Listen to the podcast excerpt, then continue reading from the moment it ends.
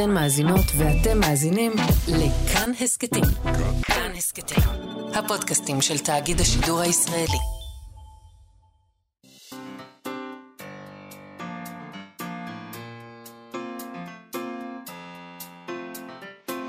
מה שכרוך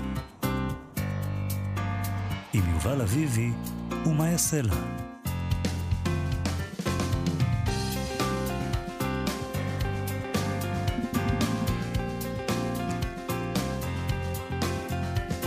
שלום, צהריים טובים, אנחנו מה שכרוך, מגזין הספרות היומי של כאן תרבות. אתם מאזינים לנו ב-104.9 או ב-105.3 FM.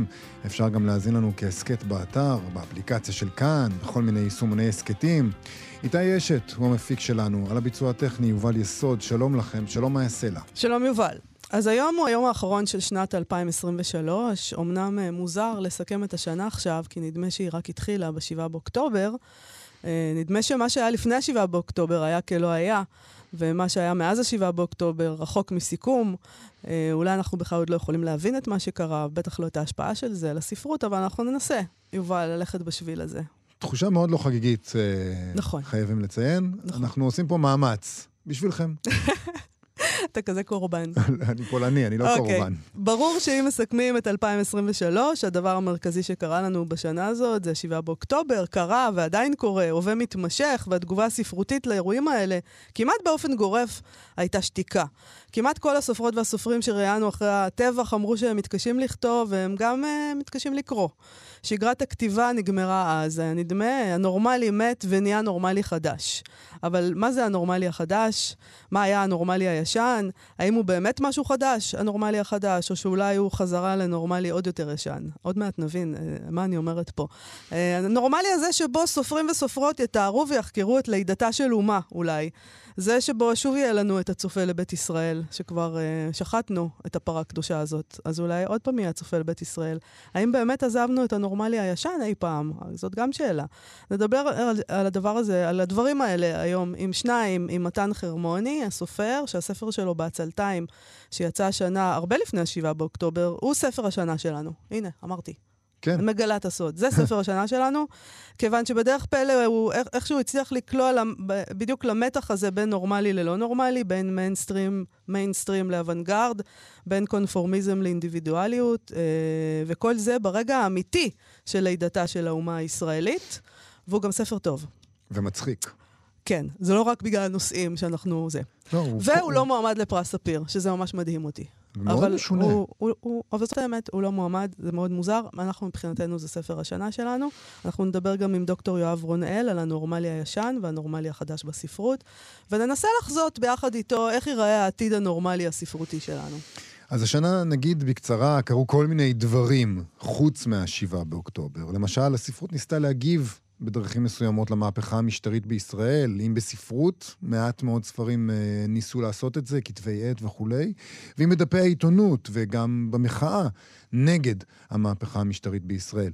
אה, הספרייה הלאומית למשל, מי זוכר בכלל? היה את, אה, את אה, סערת הסמליל, נכון. הלוגו שלה, שהוחלף אה, מבלי להבין איזה אולי חיים עד טובים כמה... היה לנו. כן. ממה נסערנו פעם? מה זה נסערנו? אמרנו, יש לזה משמעויות פוליטיות, יש לזה משמעויות חברתיות, כן. זה, זה דבר חמור ורציני היה.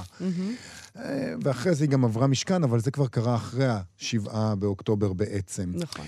ובתוך כל אלה אה, היו גם הספרים. אה, אך זמנים עכשיו נגיד לכם, ואתם כבר יודעים את זה בעצם, אה, אלה לא זמנים רגילים.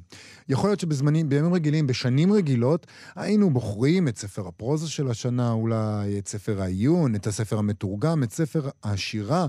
אה, נדמה לנו שחוסר הנורמליות או החזרה לנורמליות הישנה דוחקת בנו לעשות משהו קצת אחרת. פשוט בחרנו השנה כמה ספרים שאנחנו אהבנו, שמבטאים בעינינו את אותו חבל דק הזה שתיארת על בעצלתיים של הנורמלי והלא נורמלי בתוך המציאות הישראלית.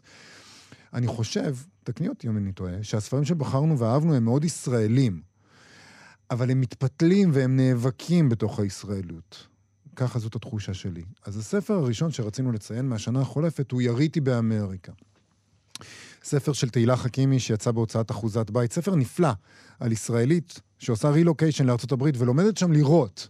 לכאורה היטמעות בתרבות האמריקאית, בתחביב האמריקאי הזה, לצאת... לצוד. ולצוד, ולירות, ולקנות כלי נשק, ו- ולהתמחות בזה. אבל למעשה, השתקעות ביכולות מאוד מאוד ישראליות, הירי הזה. ככה היא כותבת שם. אבל לא יריתי. הריצוד הופיע שוב ולא הצלחתי להתמקד. מצמצתי כמה פעמים, אבל איבדתי לחלוטין את הפוקוס. ואחר כך התמונה שבה והתחדדה. בום, בום, אמרתי לעצמי בלב. אש, אש, אמרתי בקול רם. בטשטוש שמחוץ לטווח הראייה של הכוונת, הרגשתי בתנועה של אחד מהם. לא סחטתי את ההדק. הנצרה הייתה פתוחה, לא יריתי. האצבע הייתה מונחת על השמורה, מיושרת, לוחצת חזק כנגד המתכת. כשפתחתי את העין השנייה וכל מה שמחוץ לכוונת נכנס לפוקוס, ראיתי שדייוויד מסתכל עליי. הוא נראה קצת נרגז. אולי בכלל הסתכל על מרים ששכבה בינינו, עינה בתוך כוונת הרובה שלה. בהיתי בעין אחת, בעין האחת, הסתכלתי מעבר אליו, מעבר לחיה. הכל התשתש וכבר לא ראיתי כלום. דיוויד הסתובב בחזרה אל הרופא שלו, אל הרובה שלו, והוציא את האוויר מהריאות. הכרתי את המחווה הזו שלו, נשיפה ארוכה, שריקה דקה שהולכת ודועכת. מסביב הכל דמם. לא יריתי. החיה המשיכה לנוע באיטיות.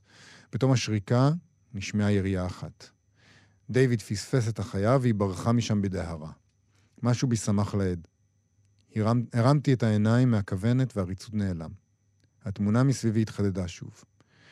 שון סרק את השטח עם משקפת, הרובה שלו שכב לידו. עברתי למצב קריאה ונצרתי את הרובה, משכתי את ידית הדריכה כדי לשחרר את הכדור שהיה טעון אל בית הבליעה. אבל לא השתחרר אף כדור. הייתי כמעט בטוחה שטענתי את הרובה. בתנועה כמעט אוטומטית תפסתי את העין כדור ושמתי אותו בכיס. דיוויד ושון התקדמו אל הנקודה שבה עמדה החיה כדי לבדוק אם יש סימני דם. דיוויד חשב שאולי פגע בכל זאת. נשארתי מאחור ולא הלכתי איתם. מרים ואני חיכינו שיחזרו. עמדנו שם בשתיקה עד שמרים שאלה אם אני נוסעת לבקר בישראל בקיץ. לא היית שם כבר שנה, את בטח מתגעגעת. לחברים, למשפחה, אמרה. אמרתי לה שלא, בלי שהקדשתי לזה מחשבה מיוחדת. אני לא חושבת שאסע השנה לבקר, חתמתי. אחר כך שאלה משהו על המצב, אם הוא עדיין מתוח. המצב תמיד מתוח, עניתי לה בחוסר חשק. יריתי באמריקה, תהילה חכימי.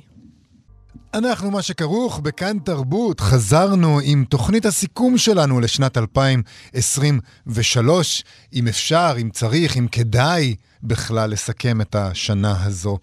אז נדמה לנו, כמו שאמרנו, שהשנה הזו, הסוף שלה לפחות הכריז, הנורמלי מת, יחי הנורמלי החדש. כל מה שהכרנו והגדיר אותנו התפוגג אה, ב-7 באוקטובר, או לפחות זמנית. מי שלא השתנה, מי שלא התערער, מי שלא התחיל להסתייג, לסייג, לחשוב מחדש על הכל, כנראה לא הבין משהו יסודי. אלה דברים שאנחנו אמרנו בזמן, בזמן אמת, וחשבנו, והיינו בטוחים שהם נכונים, אבל אולי גם מהם אנחנו צריכים אה, להסתייג. האם זה באמת ככה?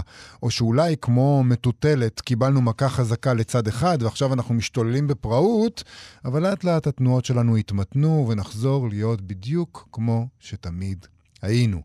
או, במילים אחרות, אם הספרות השתתקה ב-7 באוקטובר, מה יקרה כשהיא תחזור לדבר? אם בכלל.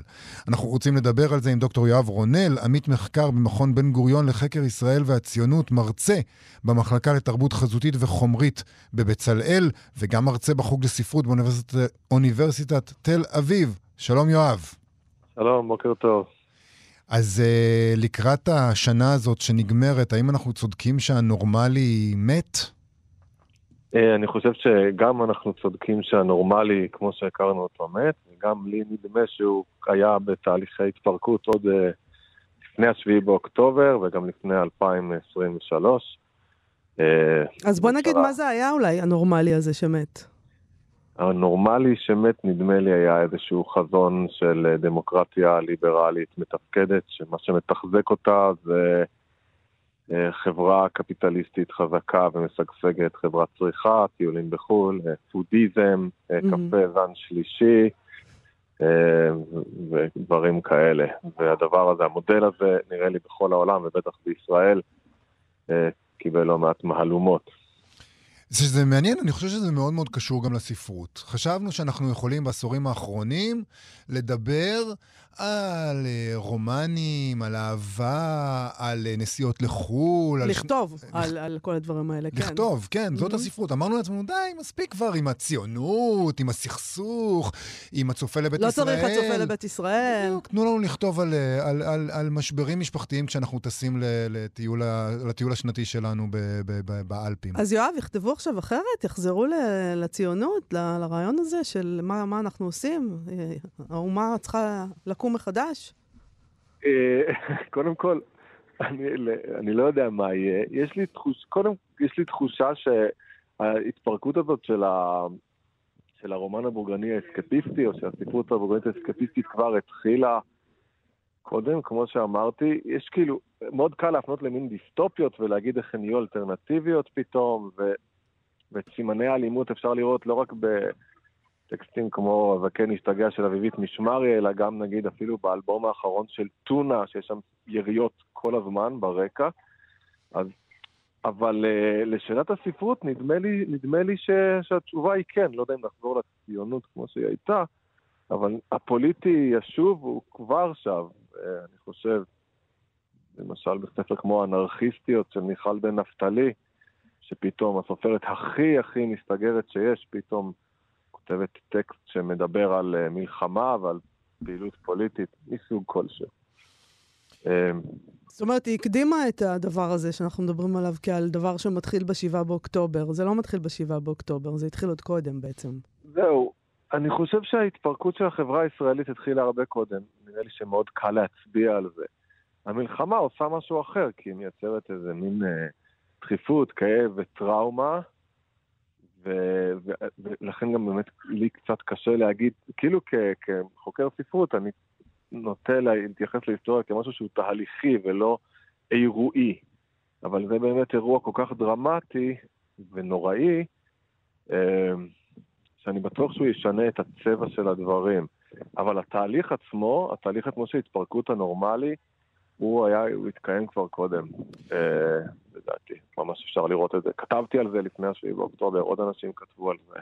אבל יש פה בעיה נורא רצינית, אה, אם אנחנו רוצים אה, לכתוב על לידתה של אומה. אנחנו מסתכלים על מי שכתבו את הדברים האלה ולמה הם עצרו. זאת אומרת, למה אחרי דור תש"ח כבר התחילו אה, להתערער קצת הדברים האלה, והתחילה אה, כתיבה אחרת על הדברים האלה, כיוון שהאומה כבר נולדה. יש אותה. זה לא שאנחנו חוזרים עכשיו אחורה אל ברנר, אל הימים שבהם מקימים את המקום הזה ומעצבים את החברה, ואומרים, אוקיי, בואו נראה איך הספרות מגיבה לזה. אנחנו כבר קיימים, אנחנו מעוצבים, אנחנו גמורים בתודעתנו לפחות. איך בכלל אפשר לחזור להיות ברנר בשלב הזה? זהו, זו שאלה יפה. אה, גם כי אצל ברנר, כבר אצלו ממש אצלו, ממש הדוגמה הכי טובה, ויש שם גם איזה מין רוח, רוח העם היהודי שסוחב את הטקסטים שלו קדימה, מין אה, אה, כל החשבון עוד לא נגמר, וכל מיני, מין, לא אקרא לזה פאתוס, אבל פאתוס לא, לא בקטע מזלזל. מצד שני, ברנר הוא הסופר של האדם הפרטי האינדיבידואלי. כלומר, הוא ממש, הוא אולי הסופר העברי המרכזי הראשון שניסח את הפיגורה הזאת, סיפורי הנפש שלה. מה שאני מנסה להגיד זה שבאוטופיה הציונית תמיד היה באופק שלה את ה... אה, לא תמיד, אבל היה באופק שלה את האדם החופשי הליברלי הנורמלי. הם ממש כתבו על זה, הציונים הראשונים, ברדיצ'בסקי, ברנר במידה רבה. הציוני, האדם שנרפא מהנוירוזות של היהודי. עכשיו שבנו לנוירוזות של היהודי, אבל יש לנו בעיה של uh, מה אנחנו עושים בתוך המדינה שלנו. ואז צריך, כלומר, יהיה קשה מאוד למקם את זה, כי יש לנו uh, בעיות, הבעיות של הליברליזם מבפנים ומבחוץ. זה נשמע כאילו העתיד שלנו מוביל אותנו שוב ושוב אה, לאיזושהי נקודה, כי אנחנו קושרים, כמו שאתה אומר, אצל ברנר, וגם רואים את זה אצל כותבים שמתעקשים להיות הצופה לבית ישראל היום.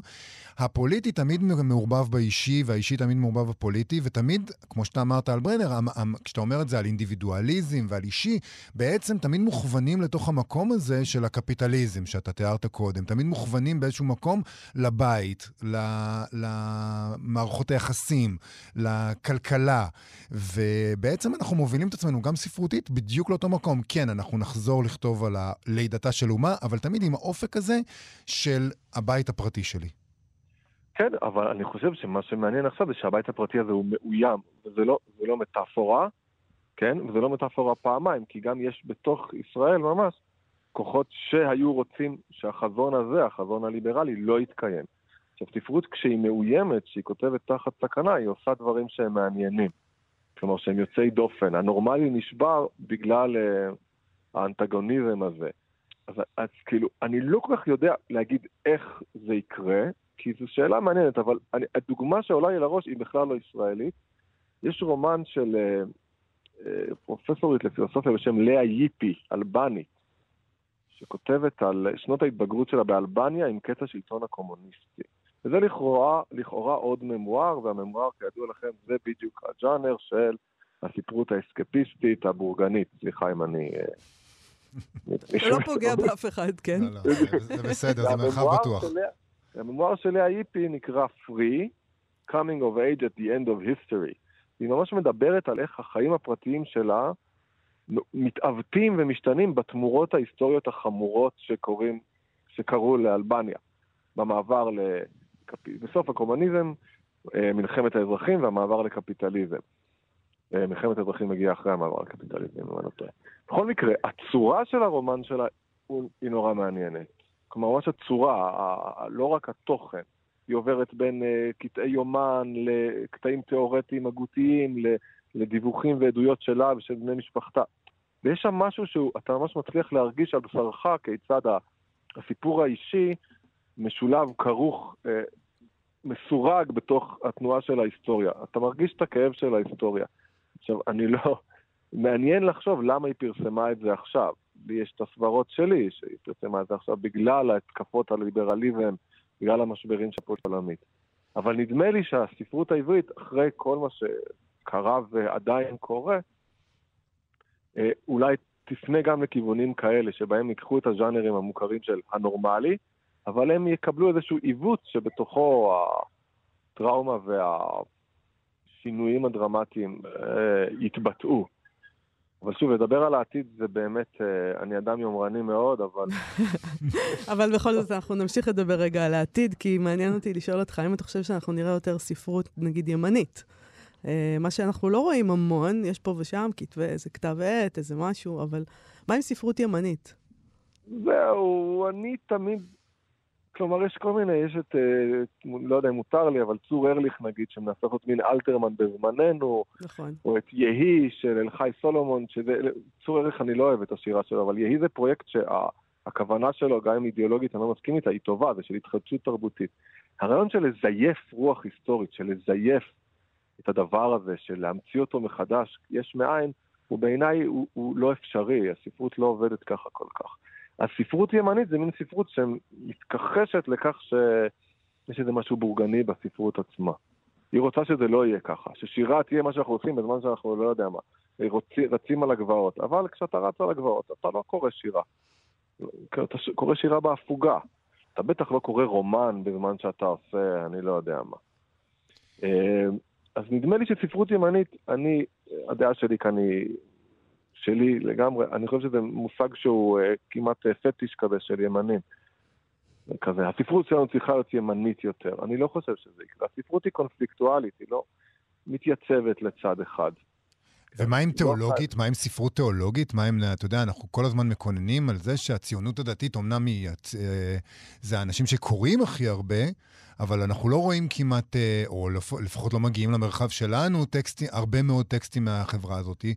ואולי זה ישתנה, אולי משהו יותר תיאולוגי, משהו אה, חרדי. מדברים על אחדות, נכון? כולנו יחד, באותו, כולנו אותו דבר.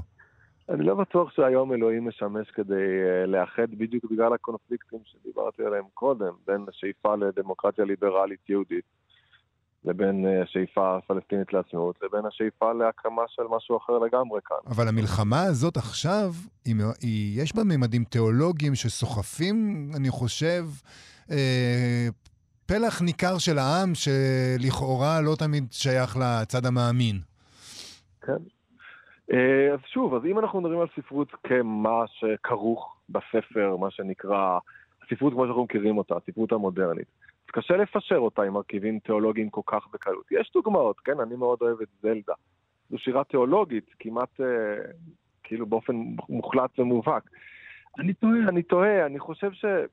אני חושב שבשביל להטות את ישראל מהכיוון הדמוקרטי-קפיטליסטי שלו, כל כך הרבה קטסטרופות יחיו, יקרו בדרך, אני לא מדבר, זה לא, לא לצחוק, ש, שעד שזה יגיע לשם וכבר הספרות תשנה את צורתה לעד, אה, או באופן דרמטי כל כך, אה, ספרות תיאולוגית יותר, אז אנחנו, אנחנו כבר לא נדבר על ספרות, אנחנו נהיה עסוקים בדברים אחרים לגמרי. שזה בדיוק העניין, נדמה לי. כלומר, הדיבור על הספרות הוא בגלל, בגלל הזמן הפנוי שיש לנו.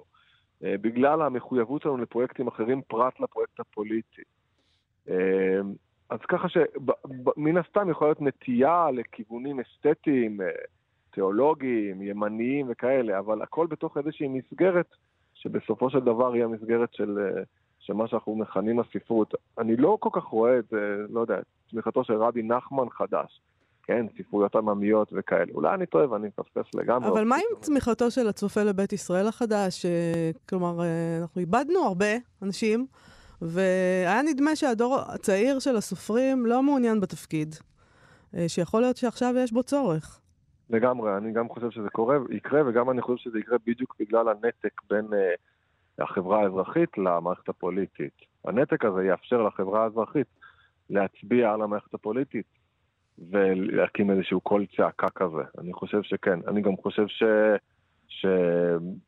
אמ, שהאנטגוניזם הזה, סליחה על הז'רגון, בין אה, חברה אזרחית שהיא כועסת, בוערת, פעילה, אבל לא מצליחה להשפיע על אה, הסמכות, כן, הוא, הוא מקור ל, ליצירה ויצרנות וגם לאיזה מין אה, עמדה כזאת, עמדה ביקורתית עקרונית. ברגע שהצופה בין ישראל הוא נחוץ בגלל הפער בין הרוח לבין האפשרויות ההפעלה שלה, נגיד, או בין השאיפות לבין המציאות. שם הצופה לבין ישראל מגיע, שם uh, ביאליק uh, צועק במדבר. אבל מי זה יהיה? מי זה יהיה? אתה יכול לדמיין לעצמך מי זה יהיה, הצופה הזה? איפה הוא?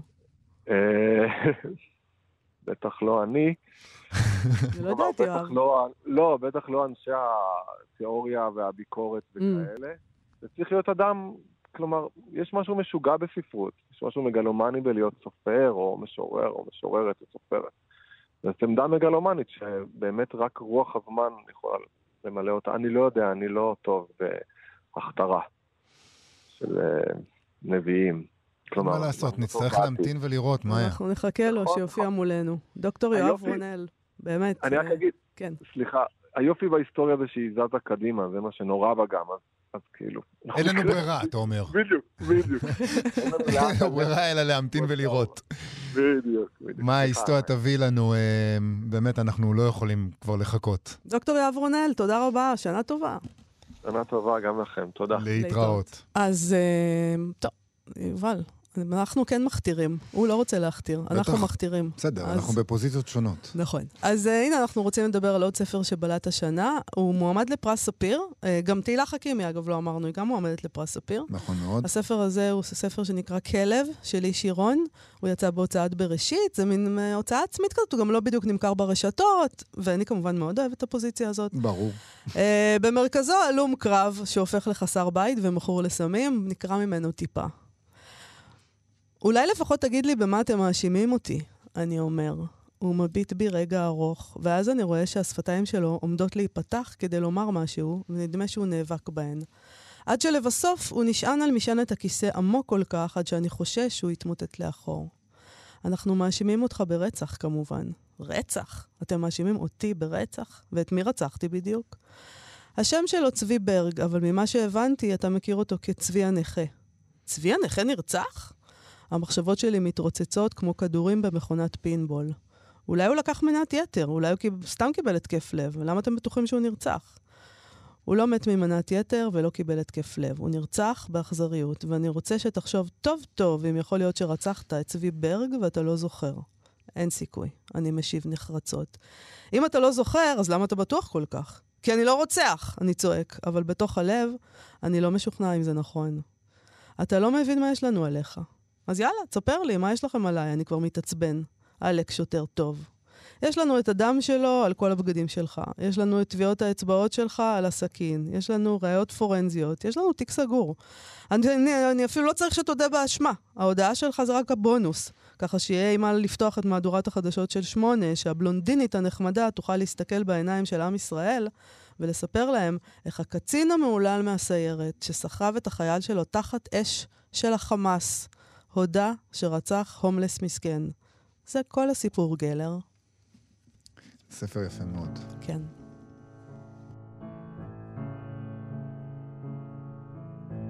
Almost heaven, West Virginia, Blue Ridge Mountains, Shenandoah River.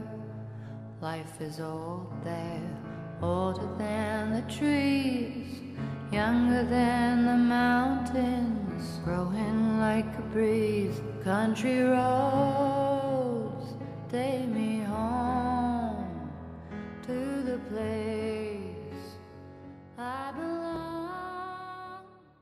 שמענו את לאנה דל ריי, אנחנו מה שכרוך בכאן תרבות. בספר בעצלתיים של מתן חרמוני, שיצא שנה בהוצאת כתר, אה, יוצר תיאטרון יהודי עם שאיפות בינלאומיות מתגלגל לארץ ישראל של העלייה השנייה והופך לאיש קולנוע. חלק מחבורה תימהונית, אוונגרדית של יוצרים שפועלים מחוץ למיינסטרים, של מה שבקושי ניתן להגדיר כחברה, כחברה ישראלית, אז. אה, זה ספר על ההתעקשות, אולי, ליצור ולהתחדש ולהיות מקורי במקום שמתקשה לחו, לחשוב מחוץ למה שהכרחי והישרדותי, כי יש את ההכרחי וההישרדותי פשוט. קשה לחשוב על דברים אחרים. אה, הוא במובן מסוים ספר על לידתה של אומה, אולי אומת האומנים, אה, לידתה של אומת האומנים, אה, שגם הם חיים כאן, בתוך הסיפור הציוני. אנחנו בחרנו בספר הזה, בעצלתיים, להיות ספר השנה שלנו, של מה שכרוך, והתפלאנו על כך שהוא לא מועמד לפרס ספיר. התפלאנו מאוד. זה הספר השישי של מתן חרמוני, אחרי היברו פבלישינג קמפני, ארבע ארצות, קרבת דם, שפיל פוגל, שפיל פוגל, ומחר אני יוצא מזה. שלום מתן חרמוני. שלום, שלום. אתה מסכים איתי שבדרך כלשהי הספר שלך עוסק במה מה זה נורמלי, באיך להיות נורמלי בתוך מקום אולי לא הכי נורמלי? אה, כן, אני חושב שכן. אני חושב שהספרות זה חלק מהנורמליות, אה, שאיפשהו נשארה, האמת שהתכוננתי קצת לשאלה הזאת, איכשהו. אה, במיוחד על רקע הימים האלה, שאני מניח שלא רק אני, אלא כל אחד כבר, כל מי שאחז אי פעם בעץ, שואל את עצמו איך אפשר לכתוב בעצם הימים האלה. נכון. אה, את יודעת שתמיד ולטר בנימין אה, מהדהד, האמירה שכתיבת שירה אחרי, זה בנימין או... אדורנו. אדורנו? אדורנו, כן. אדורנו, כן. אה, כתיבת שירה אחרי אה, אושוויץ זה, אה, זה מעשה וולגרי. כן. באיזשהו אופן אני מרגיש, ש... אה, זאת אומרת, עד לפני כמה ימים חשבתי באיזושהי ורסיה, באיזושהי וריאציה על זה. אה, והיום אני חושב, קצת טיפה השתנה, כי באמת אה, ספרות זה חגיגה של אנושיות, לא של הסיפורים הבאמת גדולים. את אה, מה שקורה היום אנחנו אה, יצטרכו לספר אה, היסטוריונים, עיתונאים ומתעדים, אבל חלק מהנורמליות זה אה, לכתוב גם על מה שעד ב, השישה לאוקטובר קראנו לו חולשות אנושיות, אה, קומדיה אנושית וכן הלאה, ויום אחד נצטרך לחזור לזה. הגיבורים שלך לא עושים בדיוק מה שהם רוצים. זה לא שהם uh, אמרו לעצמם, או, oh, זה מה שאני אהיה. אני אבוא לארץ ישראל, אני אקים את המדינה, ואני אהיה אומן בה מהסוג, uh, מהסוג הזה. אני אצלם את הסרטים הדוקומנטריים למחצה שהם מצלמים. זאת אומרת, גם ההתגלגלות אל המקום הזה, היא ש... לא שרירותית, אבל היא מקרית, והיא מובילה אותם לכל מיני סיטואציות, כמו שאתה אומר, של החולשות האנושיות, של, ה... של, של המקריות האנושית, של השרירותיות האנושית, אבל בעצם חלק ממה שקורה בספר זה שכל הדבר הגדול הזה שכוננו כאן, שהוא כולל גם את המדינה וגם את היצירה הזאת שהיא קצת בצד שלו, זה פשוט ככה זה יצא. לא, אני, לא. זה מעניין מה שאתה אומר, זה יכול, עלול להשתמע, אבל אה, קודם כל לא אמרתי שאני מאוד מוחמא מהבחירה שלכם. אתה, יש לי שאלות על זה, עוד מעט נגיע רגע לזה. אוקיי, בסדר. אוקיי. אה, אני חושב שהמצב שאנחנו נמצאים בו היום, אפשר גם לראות אותו על רקע כל ההיסטוריה של התרבות העברית. אה, וזה מצב שהוא די, אה, די בראשיתי. במובן הזה שכל ה... אתם יודעים, כל ה... מה שיש לנו כאן התחיל בעצם עם ההגעה של משה מנדלסון לברלין אי שם במאה ה-18. ומנדלסון הגיע לברלין אחרי שכל העידן המשיחי אה, הסתיים, והיה צריך, אה, אחרי פרעות תחבטת, והיה צריך את כוח ההשכלה, את כוח הנאורות וכן הלאה. אני חושב שיש איזושהי שיבה לנאורות עכשיו. אה, אתם יודעים, נאורות זה לא בהכרח רק דברים טובים, זה, אה, אבל מודרניות אנטי אה, שבתאית כמעט נקרא לזה בהקשר היהודי, ונראה מה יצא מזה. זה יבוא לידי ביטוי גם בספרות? מה שאתה מתאר? אני מאמין שכן. שוב, אני חושב שהספרות היא לא, לא נועדה לספר את עלילות הגבורה הגדולות, וגם לא את ה... אה, היא נועדה לספר את הסיפורים של האנשים. אה, אבל אני חושב שיש איזשהו... אנחנו נרגיש איזושהי חזרה שנות החמישים, אני חושב, מבחינה ספרותית. יש לזה גם יתרונות. מה, באיזה מובן, אבל חזרה לשנות ה-50, שידברו על... אה, יכתבו על לידתה של אומה, במובן הזה? אה, על, גם, אבל גם סיפורי, סיפורי קרב Mm.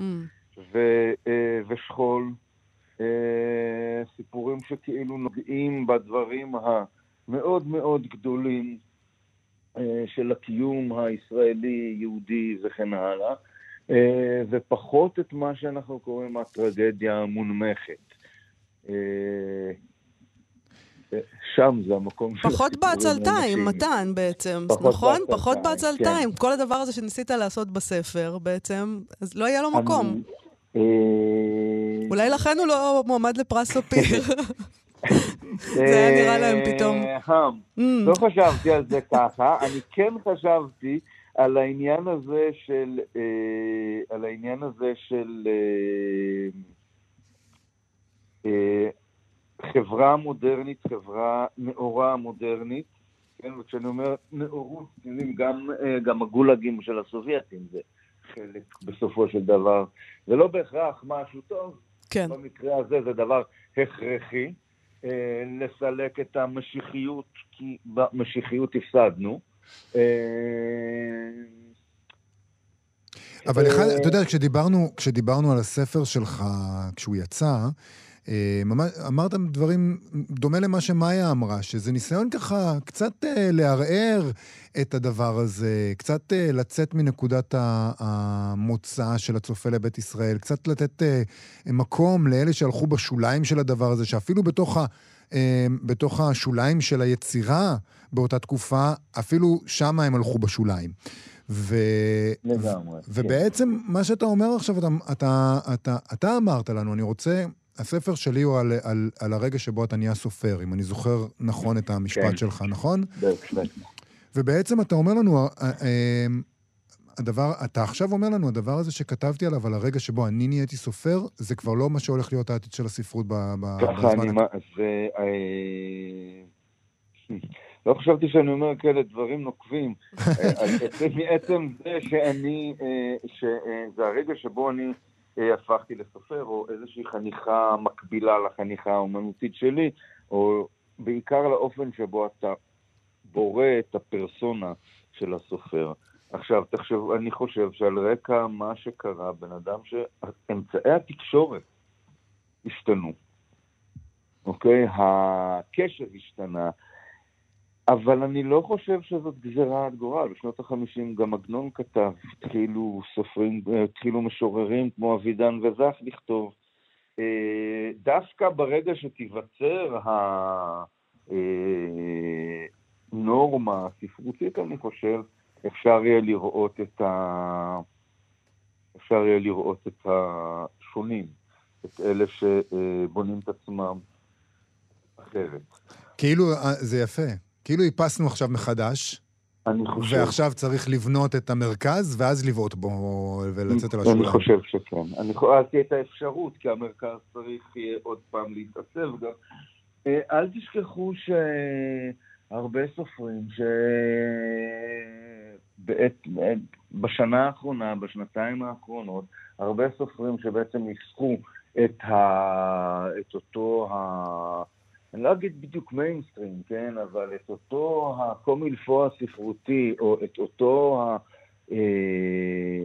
המחנה אה, המשותף הרחב, לא הנמוך בהכרח, דווקא הגבוה המצח, אבל ניסחו אותו, כבר לא כותבים, כל אחד מסיבותיו, הוא סתם, אני לא אתבדח. אה, הלכו לעולמם. כן. ו...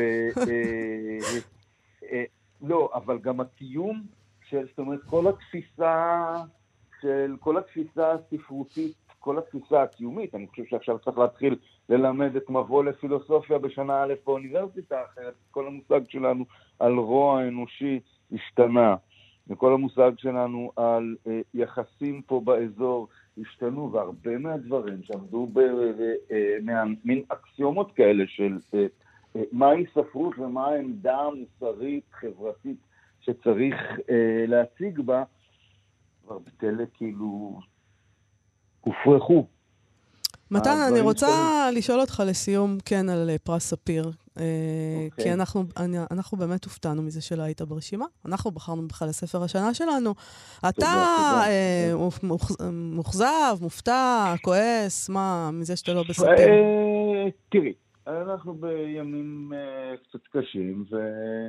אה, סופר שכותב חושב על האפשרויות גם של ההתפרנסות שלו. אה, אז זה מכה, מכה, מכה בכיס, כן. אין ספק. אה, אני לא יודע אם פרס ספיר זה בהכרח הפרס ש... קודם כל, סחטיין לאלה שנבחרו. ברכות חמות. כל הכבוד, קיבלו הזדמנויות, וזה מקום שנותן במה והזדמנות אולי אני פחות צריך.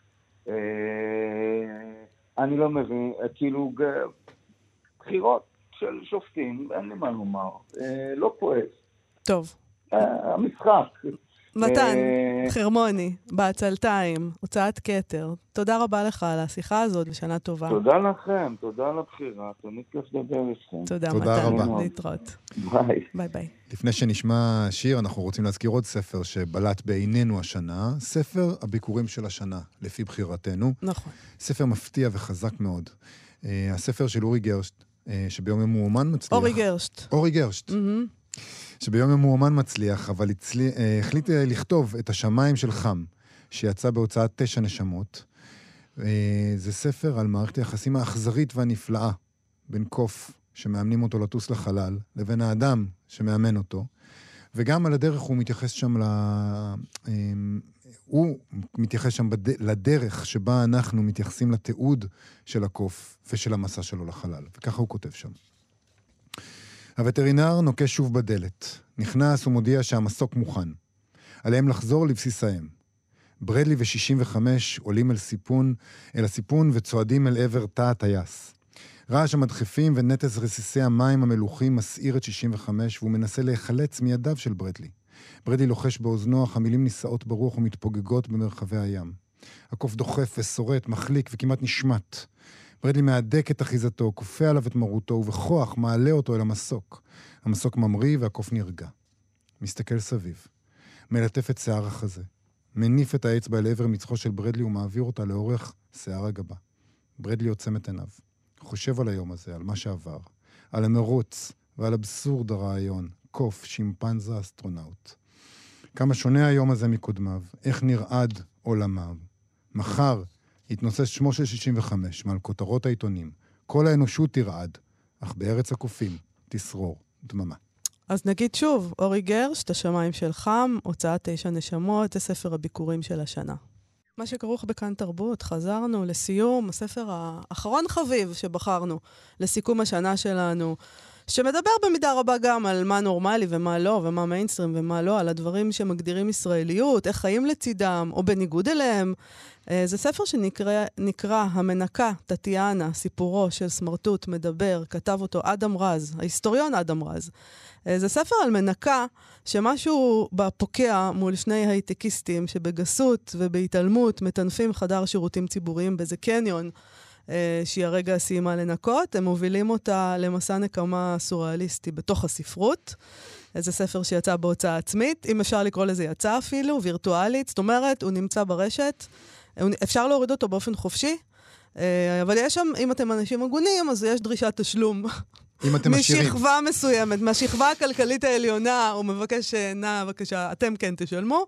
אה, ככה שגם קיומו בכלל של הספר הזה בעולם הוא סוג של קריאת תיגר, ונקרא מעט מהספר הזה של אדם רז. במהלך משמרתה הנוכחית, היום ממש, משמרת אחת מתוך רבות שכבר שרדה, טטיאנה החליטה שהגיעו מים עד נפש, ואם לדייק, שהגיע שתן עד נפש. היא, המנקה הוותיקה, בת מעט אביבים והרבה יותר מדי חורפים, איננה יכולה עוד לשאת את הדבר. כפי שאומרות לפעמים הבריאות רגע לפני שהן ממשיכות הלאה ומוכיחות שבהחלט אפשר עוד. אנשי ה-5,300 עד ה-6,500 שקל ברוטו לחודש הרי יודעים היטב שלתחתית אין תחתית. בפרפרזה על ספר יחזקאל, נקעה נפשה. לא, לא. טטיאנה באמת אינה יכולה עוד. באמת ובתמים. כך הבהירה באוזניה היא, למרות הסכנות הברורות שבדבר. פה אנו נדרשים להבהרה. אין זה, הנמאס לה, תוצאה של הכוויות שהותירו על אורה ובתוככי ריאותיה החומרים הכימיים הזולים. אנא זכרו את העיקרון הקדוש השני, שבאמצעותם היא מנקה את שארי טיפות השתן מרצפת המשתנה. גם לא העובדה שהיא מרוויחה בדקה אחת שלמה של קרצוף אחר הקוראים 0.48533 אגורות. בעוד שמרבית הגברים שנכנסים ויוצאים מהמשתנה לאחר שזרו את תכולת שלפוחיות השתן שלהם לכל עבר ומרוויחים שקלים רבים עד מאוד תמורת כל דקה שהם מוכרים מחייהם למעסיקיהם. לא ולא. עלינו גם להדגיש שאפילו היחס שקיבלה ממעסיקיה כבר לא הפריע לה יותר מדי. כי כמאמרו של אריסטו, הפילוסוף החכם, הכל מודים שהפחותים ראויים להשתעבד למעולים. בנקודה זאת טועים הקוראים בהכרח, ואפילו בקול רם. אם לא המשכורת ולא תנאי העסקה, איפה בדיוק טמונה הבעיה של טטיאנה? יסכים? כל בר דעת המכיר את כללי זירת הגלדיאטורים שאנו נתונים בה, השוק החופשי, אינו ממתין היכון לאסוף אותה לחיקו ולהקפיצה משם לעבודה טובה ומתגמלת יותר. לא ולא. קוראים נפלאים. השוק החופשי ממתין לה במטרה אחת בלבד, לבעוט לה בישבן חזק מאוד. כדי לדעת בדיוק מדוע נקה נפשה ואיך בדיוק היא נוקמת uh, בספר הזה, פשוט uh, תיגשו. תכתבו, תכתבו, אדם רז, uh, המנקת טטיאנה, סיפורו של סמרטוט מדבר. ואם אתם מרוויחים הרבה כסף, אתם תאלצו לשלם על זה. כן. לסיום, אה, תוכנית הסיכום שלנו לשנת 2023, סטטוס ספרותי שמסכם לא רע את השנה הזאת, לא רק עבורנו, אלא את השנה העולמית שבמובנים מסוימים אה, רק התחילה. דוד ברון, העיתונאי, כותב בסטטוס שפרסם שהספר הנגנב ביותר ברוסיה לשנת 2023 הוא 1984 של ג'ורג' אורוול. נפלא. והוא לא רק הנגנב ביותר, לפי מה שמדווח לנו דוד ברון, הוא גם הנמכר ביותר ברוסיה. וזה אולי נשמע מאוזן ובריא, אבל אני לא בטוח שזה אכן מאוזן ובריא, אבל מה... אורוול היה מת על זה. הוא היה מת על זה, אבל מה למאוזן ולבריא ולשנת 2023? נכון. עד כאן תוכניתנו להיום, תוכנית סיכום שנת 2023 של מה שכרוך. אנא, 2024, אנחנו מבקשים בכל לשון של בקשה, רחמי עלינו. Uh, תודה לאיתי אשת על ההפקה וליובל יסוד על הביצוע הטכני. בואו לבקר בעמוד הפייסבוק שלנו, ואני חייב להגיד את זה, מאיה, אני מצטער. בבקשה. אנחנו נתראה בשנה הבאה. להתראות. אתן מאזינות ואתם מאזינים לכאן הסכתים. כאן הסכתים, הפודקאסטים של תאגיד השידור הישראלי. אתם מאזינים לכאן הסכתים. הפודקאסטים של תאגיד השידור הישראלי.